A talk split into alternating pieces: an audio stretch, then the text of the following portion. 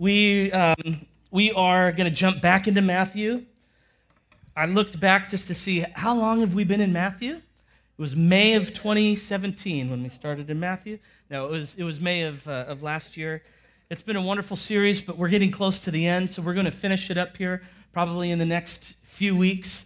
And, um, and I'm really hoping that you guys are finding just some, a sense of clarity, but also a sense of um, direction in your own personal lives of, of the significance of what it is to be a Christian, what it is to be a Christ follower and a Christ obeyer uh, in this day and age. It's, a, it's an, a, a magnificent, actually, it's a miracle that we have been brought from death into life. And so I hope that you guys are, are being encouraged by the series. And um, so as we begin, we're going to be looking at Matthew, uh, the bulk of Matthew 20 today.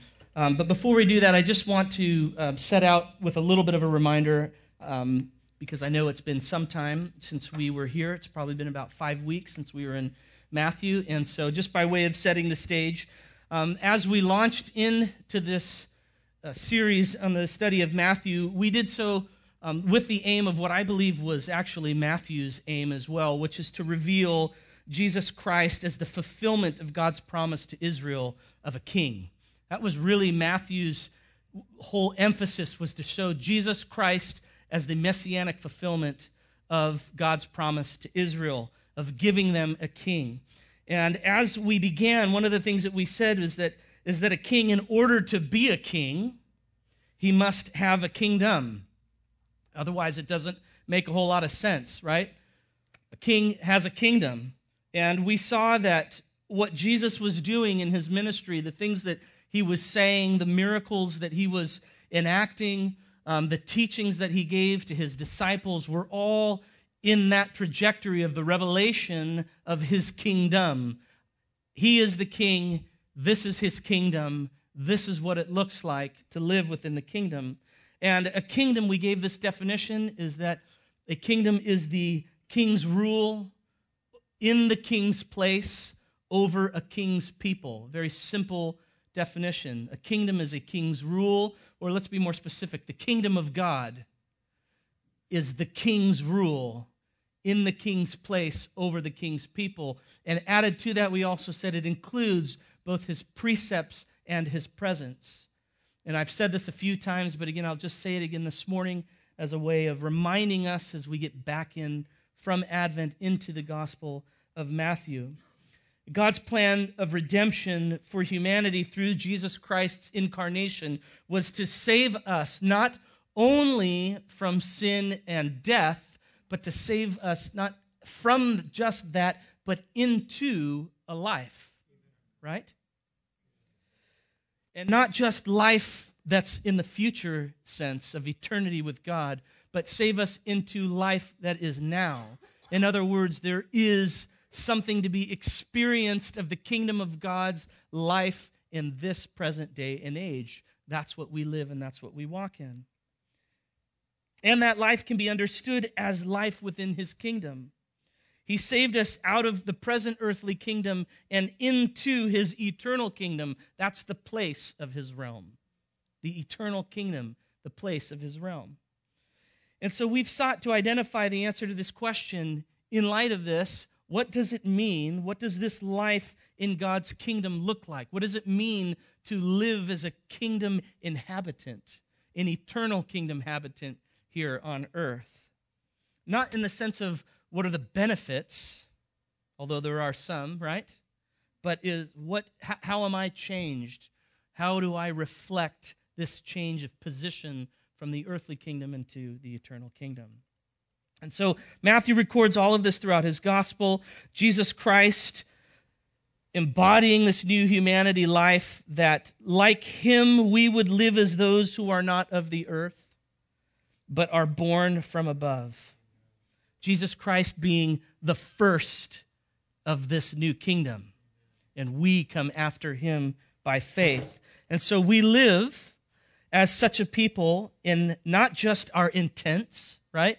Not just a heart posture of, I really want to live this way, or my, my desire and my intention is to live in such a way that's distinct, but we live both in our actions and in our speech, thus creating a distinctiveness that sets us apart from the earthly kingdom of which we've been saved, of what we have been saved out of. Right?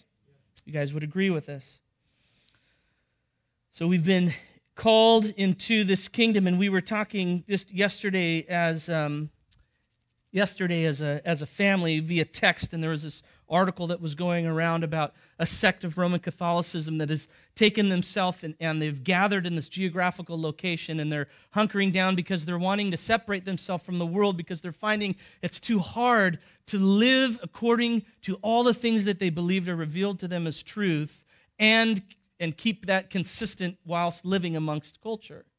And so they're retreating in, into this place in the Midwest and they're finding this massive influx of like minded people. But the problem with that is that you become isolated and you become insular, and God's not called us to live in such a way. And so the tendency is, is when we begin to find these, distinct, these distinctives and we realize that there is a unique way that we're called to live that is countercultural and in the face of that which the world has as its ideals and philosophy, it becomes difficult. And the tendency is to want to retreat and to hunker down with like minded individuals, which is why, again, Sunday morning is so wonderful. This can be our momentary retreat where we come, where we encourage each other and we're refreshed in what God is doing, and we remind ourselves of the mission that He's called us to outside of these walls. But the idea, what my point is in this is just to say that it isn't that insular type of living that we've been called to. The kingdom has been called to permeate, it's been called to be a presence within our present day culture. It's been called to integrate. So, this is who we are. This is the church. This is what we've been called to. This is what we, as a church community, as a faith community, are seeking to understand for us in the 2020, this year that we are now in. What does this mean? How do we embody this distinctiveness? How do we live this distinctiveness out? Because, as I said last week, the gospel is always outward facing. The gospel is for us as individuals, and it affects us as individuals, both in the past for salvation and in an ongoing sense. But it isn't just end, it doesn't just end there. It does not just end there but it's always outward facing. It's always meant to be going, to be sending, to be reaching, to be finding, to be seeking. That is the trajectory of the gospel. So look at Matthew chapter 20 with me, please. I was going to read all of the text. I still might. We'll start it. Actually, you know what I want to do is I want to begin at chapter 19, the very last verse, right before chapter 20 and verse 30. So I'll start in 19, verse 30, and I'm going to read on. I'm reading from the ESV, and, and you guys, this is the Word of God. This is the Word of God, which is living and active, right? So let's receive it as such this morning as I read it. This isn't just my, my words and, and as I stumble across what I'm trying to say, but let's receive it this morning as God's Word made alive to us by His Spirit. Matthew 19, beginning in verse 30. But many who are first will be last, and the last first, says Jesus. For the kingdom of heaven is like a master of a house who went out early in the morning to hire laborers for his vineyard. After agreeing to the laborers for a denarius a day, he sent them into his vineyard. And going out about the third hour, he saw others standing idle in the marketplace. And to them he said, You go into the vineyard too, and whatever is right I will give you. So they went. Going out again about the sixth hour and the ninth hour, he did the same. And about the eleventh hour, he went out and found others standing, and he said to them, Why do you stand here idle all day? They said to him, Because no one's hired us.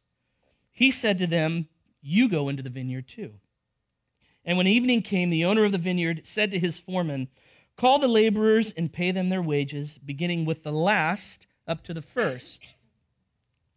And when those hired about the eleventh hour came, each of them received a denarius. Now, when those hired first came, they thought they would receive more, but each of them also received a denarius. And on receiving it, they grumbled at the master of the house, saying, These last worked only one hour, and you've made them equal to us who have borne the burden of the day and the scorching heat. But he replied to one of them, Friend, I'm doing you no wrong. Did you not agree with me for a denarius? Take what belongs to you and go. I choose to give to the last worker as I gave to you. I'm not, am I not allowed to do what I choose with what belongs to me? Or do you begrudge my generosity? And again in verse 16, he says, So the last will be first, and the first will be last. And Jesus was going up to Jerusalem, and he took the 12 disciples aside, and on the way he said to them, See, we are going up to Jerusalem, and the Son of Man will be delivered over to the chief priests and scribes, and they will condemn him to death and deliver him over to the Gentiles to be mocked and flogged and crucified, and he will raise on the third day. And then the mother of the sons of Zebedee came up to him with her sons, and kneeling before him, she asked him for something. And he said to her, What do you want? And she said to him, Say that these two sons of mine are to sit, one at your right hand and one at your left in your kingdom. Jesus answered, You do not know what you are asking. Are you able to drink the cup that I am to drink? They said to him, We are able. And he said to them, You will drink my cup, but to sit at my right hand and my left is not mine to grant, but it is for those for whom it has been prepared by my Father. And when the ten heard it, they were indignant at the two brothers. But Jesus called them to him and said, You know that the rulers of the Gentiles lord it over them, and their great ones exercise authority over them. It shall not be so among you. But whoever would be great among you must be your servant, and whoever would be first among you must be your slave, even as the Son of Man came not to be served, but to serve, and to give his life as a ransom for many. And as they went out of Jericho, a great crowd followed them, followed him. And behold, there were two blind men sitting by the roadside, and when they heard that Jesus was passing by, they cried out, Lord, have mercy on us, son of David. The crowd rebuked them, telling them to be silent, but they cried out all the more, Lord, have mercy on us, son of David. And stopping, Jesus called them and said, What do you want me to do for you? They said to him, Lord, let our eyes be opened. And Jesus, in pity, touched their eyes, and immediately they recovered their sight, and they followed him. Father, today, again, we receive your word with gladness of heart. Father, we receive it with, a, with a, a, a confession that we need to be changed, that we need to be conformed into your image, Lord God, that we in ourselves are not sufficient to do what we have been called to do. Lord, would you today empower us for the work that you have called us again? Stir our faith, Lord, and incite us to action. Lord, and I pray that we would repent this morning where we have been uh, disobedient and living in unbelief in areas of our lives. We turn to you again. We receive your grace, Lord God, and we receive your word with thankfulness in your name. Amen. There's a term that I want to use this morning. As we read through that chapter, there might appear to be a theme that pops out in terms of the order of the kingdom of God in this first to last and last to first um, template that Jesus used multiple times throughout 20.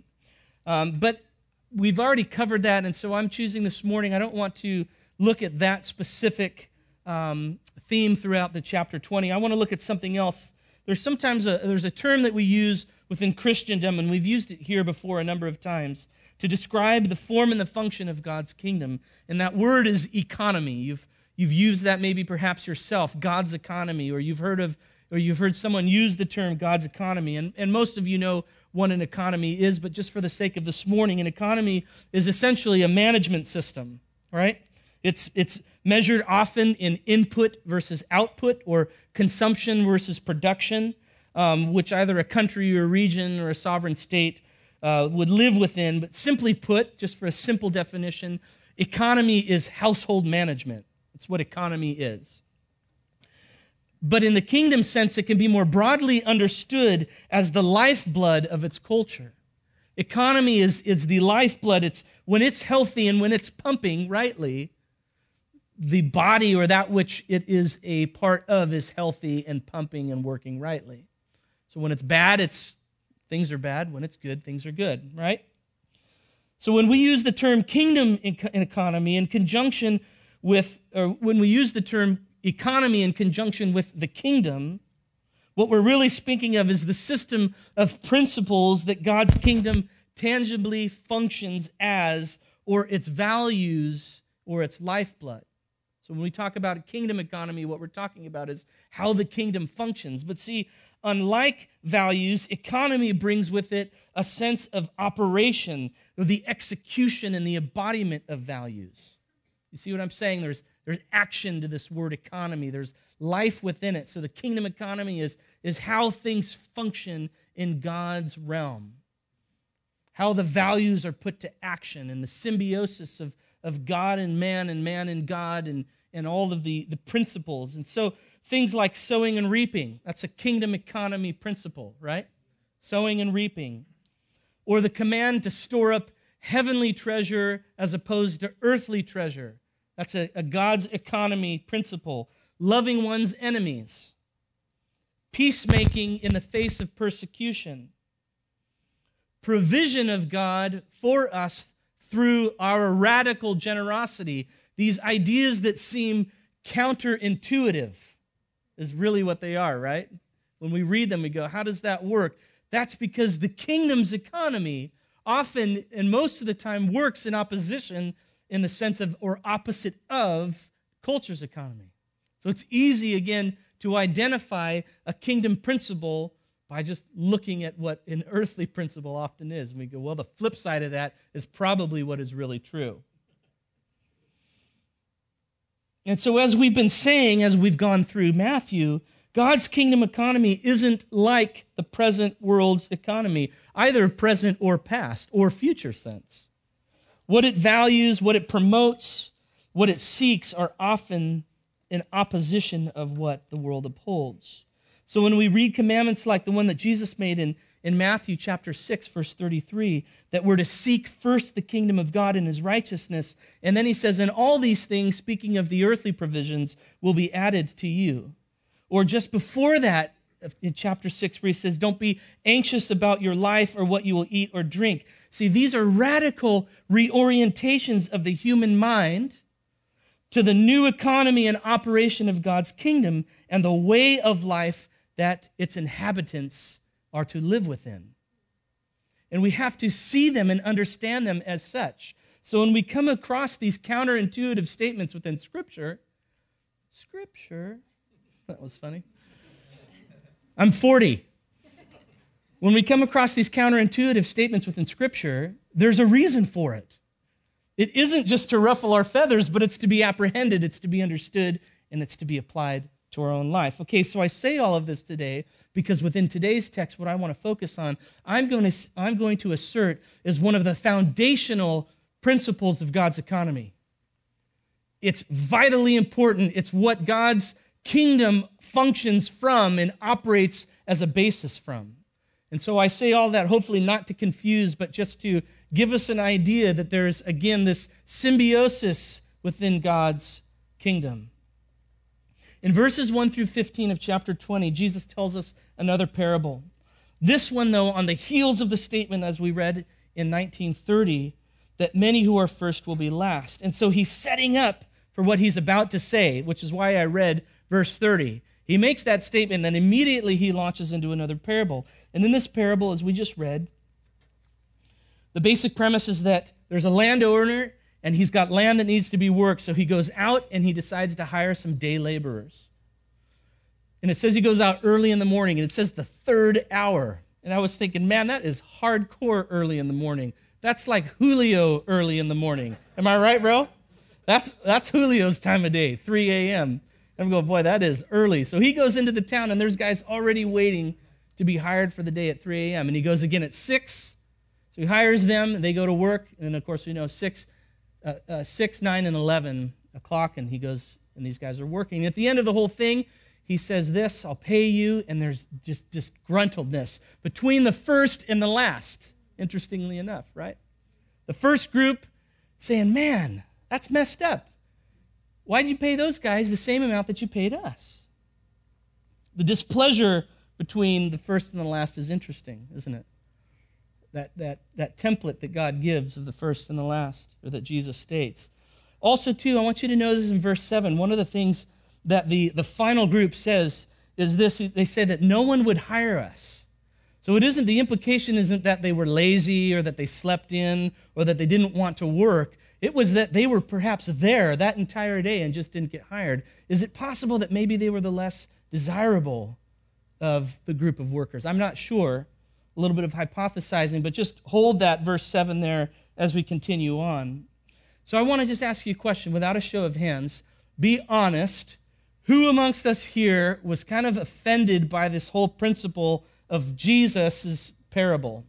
That these day laborers go out, they work unequal hours, and they all receive the same amount of pay.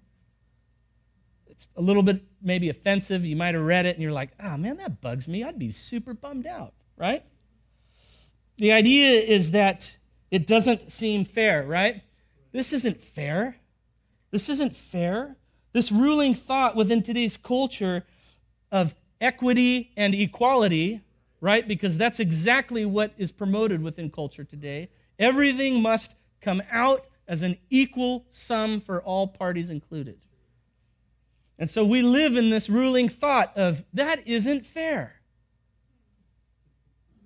That the amount, amount of payment that is received should be equal to the amount of energy spent. That is a ruling principle of today. And even though most of us would probably agree with the landowner's response in verses 13 through 15 as being both accurate and true, where he says, didn't you agree with me for the amount that I was going to pay you? Right? So that we would all agree with that, but still we're like, ah, that still isn't fair. Or am I not allowed to do what I choose with what belongs to me? Yeah, yeah, he is. Or do you begrudge my generosity? Yeah, essentially we are.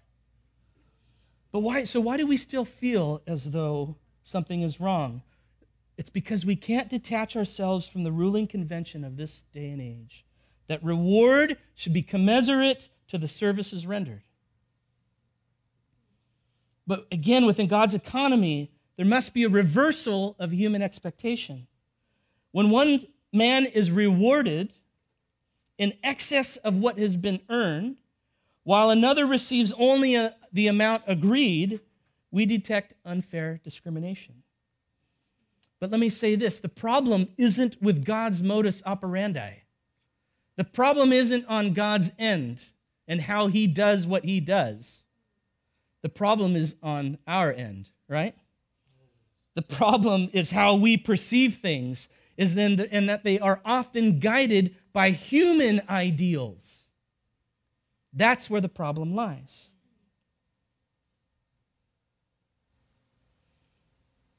See, Jesus is saying that in this parable, that there must be a reorientation away from the world's values and ideals towards a more accurate, robust, life giving kingdom thinking and kingdom living. And which, though it might seem contra- contradictory in the one sense, is actually where peace and joy and fulfillment are found in this life.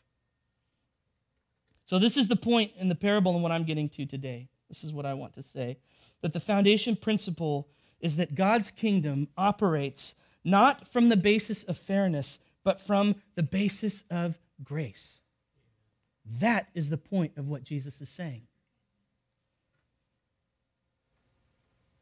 It is God who lavishly clothes the flowers of the field and feeds the bird of the air, who supplies every need according to his riches of glory who is able to do far more and abundantly than all we ask or think according to his power.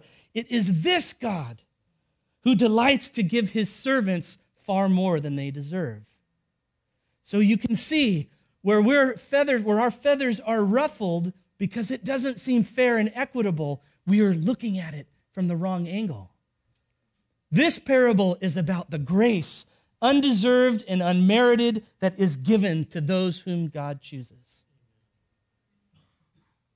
It isn't about what the laborers deserve, it's about the undeserved gift that the many others were given.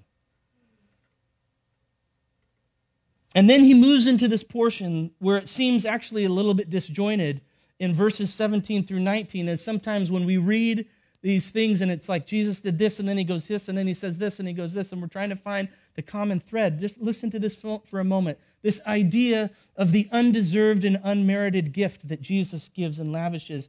And now here's Jesus for the third and final time. He's going to predict his death.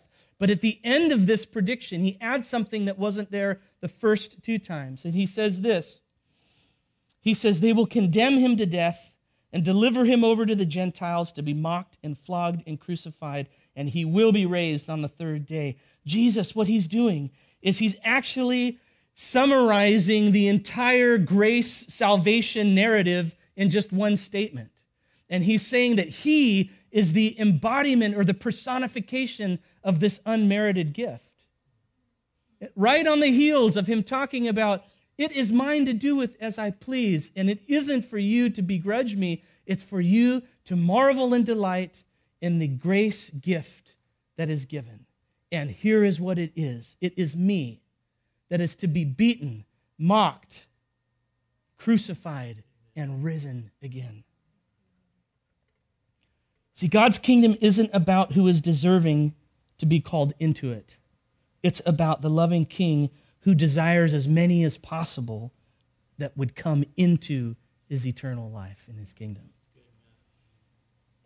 This message of the gospel of Jesus Christ, the generosity of the one for the sake of many, that is the message of the gospel. But as I said as we began, we have to remember that the gospel is always forward facing, it's always outward facing. It's not only what God does for us, but it's what he has done for all. So it must not ever stop here, but it must always go this way. And I know that you guys would agree with that. So, what's the point of this other than the fact that you know, we're, we're, we're talking about the significance of understanding the nature of our salvation? There's obvious importance to that, but I in this room of people this morning, I think we all understand this concept of grace, of unmerited. But as it pertains, again, this is a foundational principle of the kingdom of God. And I want to just say again before we move on that we have to reorient the way that we think. We have to reorient what we expect. We have to reorient and guard ourselves from the equal outcome, equality, and equity for all culture that we live within and speak of the greatest contradiction to that, which is Jesus Christ given for all. So not only is it just a contradiction that, that goes in the face of, but it actually elevates the beauty of the contradiction, right? In Jesus Christ. You follow what I'm saying? So, aside from that obvious point, what's the significance of this parable as it pertains to us, as it pertains to us apprehending and understanding this truth. And I want to just pull two things out of it today with the time that's remaining. And they are um, related and, and, interconnected with, another, with one another. The first one is, is this, and, and I, I just want to say for a moment that it all falls under this heading of the economy of grace. Okay, this is what we are living within. This is how the kingdom functions, the economy with grace. So the first is this the significance of understanding this as it pertains to us is that to live by and to live in grace, which is what we are called to do, it breaks the me centric cycle that sin has caused and that sin keeps people in. It breaks the me centric cycle, this thing that everything, again, when we think about economy of input, output, consumption, production, okay, it breaks this man centered, me centered tendency of looking inward. The me centric cycle says, I give what I get. Okay, think about that for a minute. I give what I get. And so there isn't any symbiosis to this. It's just one sided. It's just me. And it looks something like this. You know me, I'm good with my infographics, right? So here's the me centric cycle where I give what I get. What I, what I put out is what I get back and what I get back is what I put out, etc., etc. Even as believers, let me say this, and as Christ obeyers, you guys, we too can fall back into this type of thinking of giving and getting. Even if we're not careful to guard ourselves, it's so easy to do. Think of it like this, just in terms of the faith community context. How many of you have thought at one point, well, gosh, I've been serving in the nursery for the last six years. You're not disgruntled, but you know what? It's t- a little bit of me time is, is on the books now. I think I'm just going to take a break and I'm going to concentrate on me. Okay, what's happening there? And I'm not, you know, I'm, I'm not saying that's bad in and of itself necessarily, needing a little me time. But what I'm saying is this idea that I've been giving, giving, giving, and what have I been getting, getting, getting? And so I'm just going to take a little bit more and give it a little bit less right now for this season. Or how about something like this? Like, man, I have helped so and so move the last four times, and I've only moved once, or maybe I haven't moved at all. And who was there with that one time I moved? There was like three guys because everybody was busy, and et cetera, et cetera. Well, those are funny, and I'm, I'm making a little bit of light, but here's the thing is that it's easy to fall into those patterns of thinking, especially when it comes to this type of community context. And especially because in a couple of weeks at the beginning of February, we're going to hold again our Sunday where we sign up to serve for the 2020 calendar. And when we do that, the tendency can be like, oh man, I've been doing this the last three years and I'm just sick and tired of it. But what does the kingdom economy say? How much have you received? And has that been proportionate to what you're giving? This isn't condemnation. This is just a little reality check again. This is a, a recalibration of the way that we think and that we approach things. And I hope this is okay. Because I think if we're honest, we've probably all thought that way. I have. I have. Multiple times. I don't want to do this again. I'm the only one that ever does this. Nobody ever does this. You guys should do it for a while. I'm sitting down. Right? Listen, it's because of sin. This is our, our, our flesh wants to see things as transactional. This is how we approach it. This is how culture approaches life. You do this, I'll do this. You do this for me, I'll give you this in return. Which is why we must remember that God did this. God did this. The amount of that transaction, you will never be able to meet that amount. So stop thinking transactionally and start thinking grace based. And I would say, too, remember, we are not of this world. You like that? Come on, I know you guys do. You like my infographics. I know you do. That was I had to draw attention to that one because that was a you might not have seen. I don't want you to miss something really significant to this morning. We're not of this world. Therefore, we don't think the way this world thinks. We don't act the way this world thinks. See, Jesus Christ, he bypassed this earthly principle of reciprocity. He bypassed it, which, let's face it, we didn't have a whole lot to give to begin with, right? Imagine if Jesus held out, and he said, Listen, okay, I'm going to die for you. So, what are you going to do for me? What am I going to get from this whole thing? Now, let me say this in a sense, that principle or that question does exist.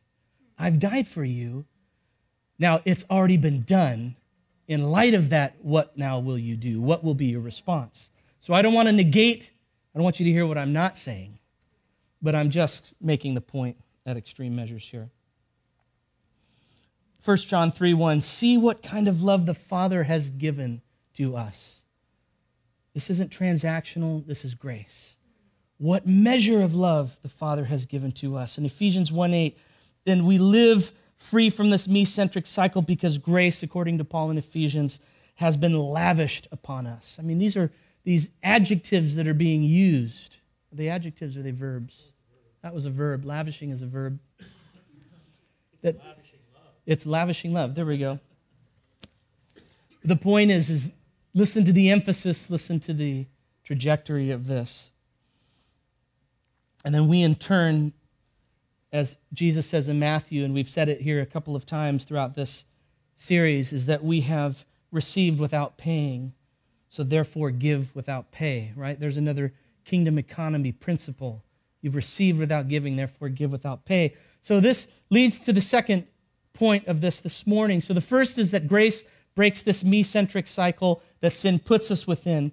And the next is that grace then breaks one cycle and it establishes another. So it isn't that it just breaks us and leaves us broken or leaves us with not understanding how we are to function. But then what it does is through Jesus Christ, it gives us the new form of how we are to function. So it breaks this idea that it's all about me, it's what I'm going to get, and I'm going to give what I get, and it's going to be commensurate to each other. But now what it's doing is it's saying, no, you have received a surplus, but God. Those are the two words we love to say here so often, right? And don't miss this infographic, but God. But God being rich in mercy, which he has lavished upon us.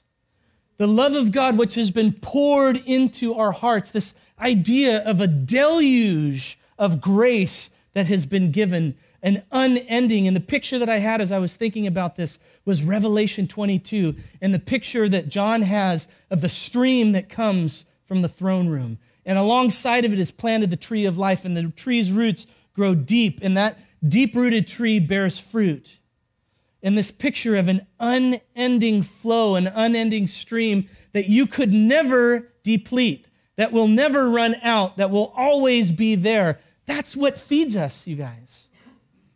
That's what we draw from. This is the stream, it's the flow that we're to live within. It's the deluge that we're to tap into that will always be present, that is never ceasing.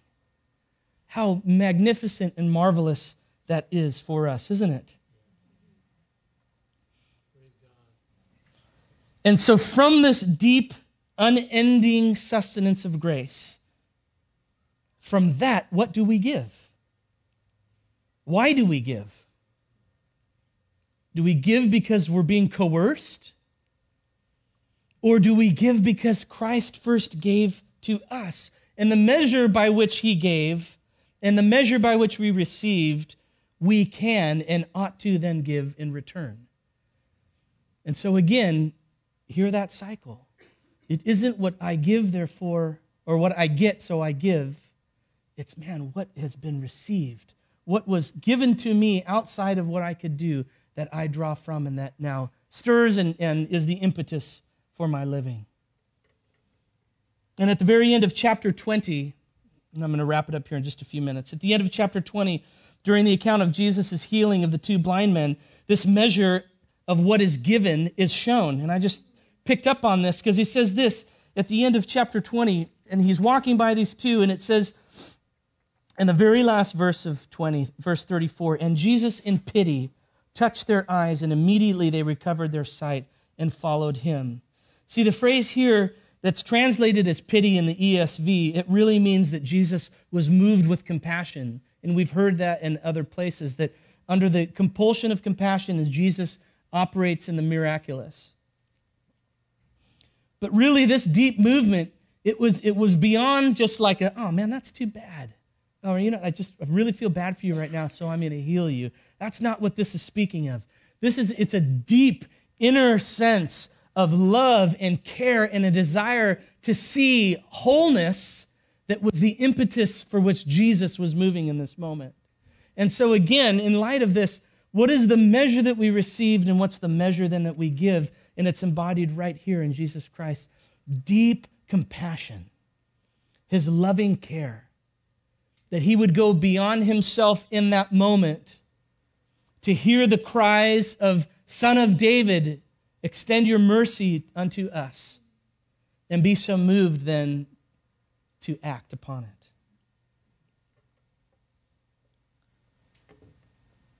It was a deep desire for wholeness and love that compelled Jesus in that moment. And so, again, this picture is to show us how we are to live with a deep compassion and a deep desire for wholeness and spiritual healing for the brokenness that we see around us. This is that now new economy of grace. God gives, God gives, God gives, God gives, and so we give and we give and we give. And it isn't about what we're going to get because now it's a conduit. And it's only concerned with not restricting the outflow of that grace. It's only concerned with giving, giving, giving, giving, giving, and not with receiving. And as we do that, we know that we will get and we will receive because God promises that, and His Word promises that for us as well. There is a uh, now kind of immortalized line of a song from the 1969 Abbey Road album by the Beatles. And at the very end of the album, one of the last few words that Paul McCartney sings is In the end, the love that you take is equal to the love you make. Right? Great song. Great song, horrible, horrible truth. Actually, it's just error, is what it is. It's not truth. He's got it flipped. It isn't what you take that is equal to what you give, it's what you have been given.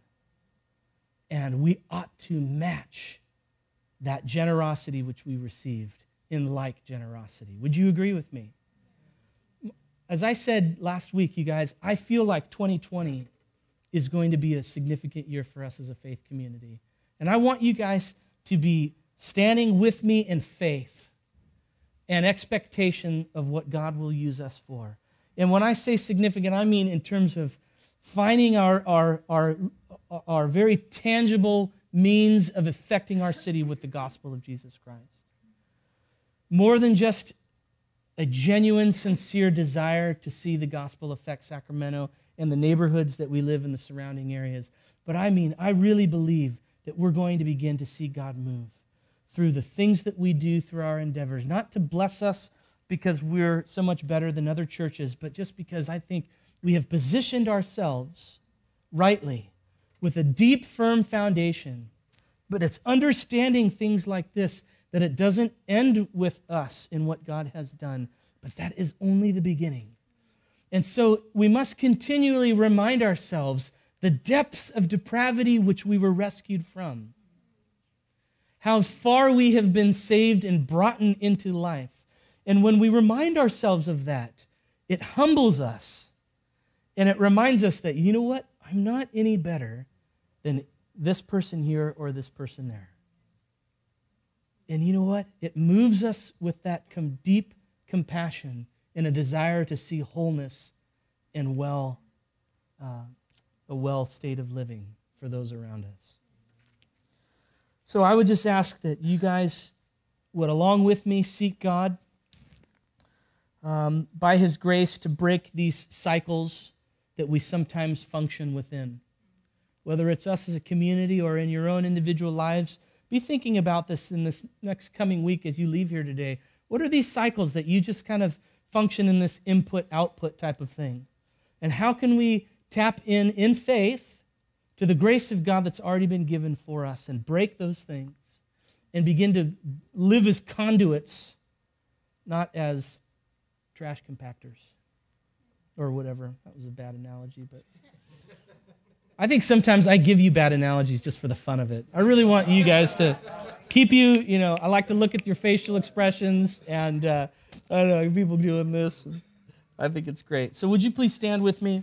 Transactional concept is good. There you go, transaction. Rather than cyclical, it's con, con, conduital. Lord Jesus, um, as we have just, it feels like this morning has kind of flown by in the sense of, again, that we've come and we've gone about what we normally do on Sundays. But again, Lord, I just pray that you would, um, even in that, break this idea of, of transaction, Lord, that I, that I come on a Sunday to give, so what am I going to get? Or I've given so much this last year in 2019. 2020 is really going to be about just focusing on me. Lord, I pray that by grace right now that you would convict our hearts and change us and confront the error in our thinking, Lord, that we would not see it, Father, in this cyclical sense, but we would see our lives in our faith community as a conduit. Lord God, a conduit of grace, a conduit of the gospel of Jesus Christ, of, and a remembrance of what you have done for our sake, Lord God. And I pray, Father, concerning this upcoming year, that you would incite us to action by faith, Lord. I pray that just this idea again, of, of so much that we've received, so therefore we give, that, this overarching theme of generosity would be a theme of 2020. Whether it's our own personal efforts towards serving this faith community, whether it would be our, our financial sowings, Lord, into Capital City and into the AEBM and other things that you've brought before us, Lord, or, or whether it's just simply our attentiveness in prayer and in faith, Lord, to what you are about. Lord, I ask that there would be a measure of expectation that would be increased in faith for us today. Lord God, and, and again, as we always say, it isn't for us. We don't do this, Lord, for our sake, but Lord, we do it for your glory. Lord, we want to align ourselves with what you're doing in this city. And we know that what ultimately you're about is giving glory unto yourself by the means of bringing men and women from darkness into light. And so use us, Lord. We want to partner with you. And so I just ask, Father, for, a, for an increase of faith, an increase of expectation, Lord God. And I pray for um, excitement as we go about, Lord. And, and it just enliven our hearts again to the beauty of the gospel of grace. Enliven us again, Lord, we pray, to the excitement of what we once experienced, Lord, when we came to faith in those early years, Lord God, and, and how it was all consuming. Lord, keep us from the just the, the, the cyclical patterns of repetition, of Sunday in and Sunday out, without thinking Monday through Saturday of, of what you are about, Lord God. Make us aware and alert to the things that you are doing around us, Lord, so that we might join with you and partner with you and so fulfill the Great Commission and fulfill your plan for us in this day and age. Father, I thank you for this faith community. I thank you for each and every person that's here, that has given themselves, that's committed themselves, that has sown into this, Lord, that is, that is a part of who we are. Lord, we ask that you would add to us, not for the sake of feeling better about ourselves, but Lord, that we might be even more effective in this city. Lord, increase our resources, increase our abilities, Lord, and again, increase our expectation. And we ask for the grace of God to live in accordance with the word of God, that that which has been revealed to us, Lord. Help us, Lord. Stir us and compel us, Lord. We love you. Amen.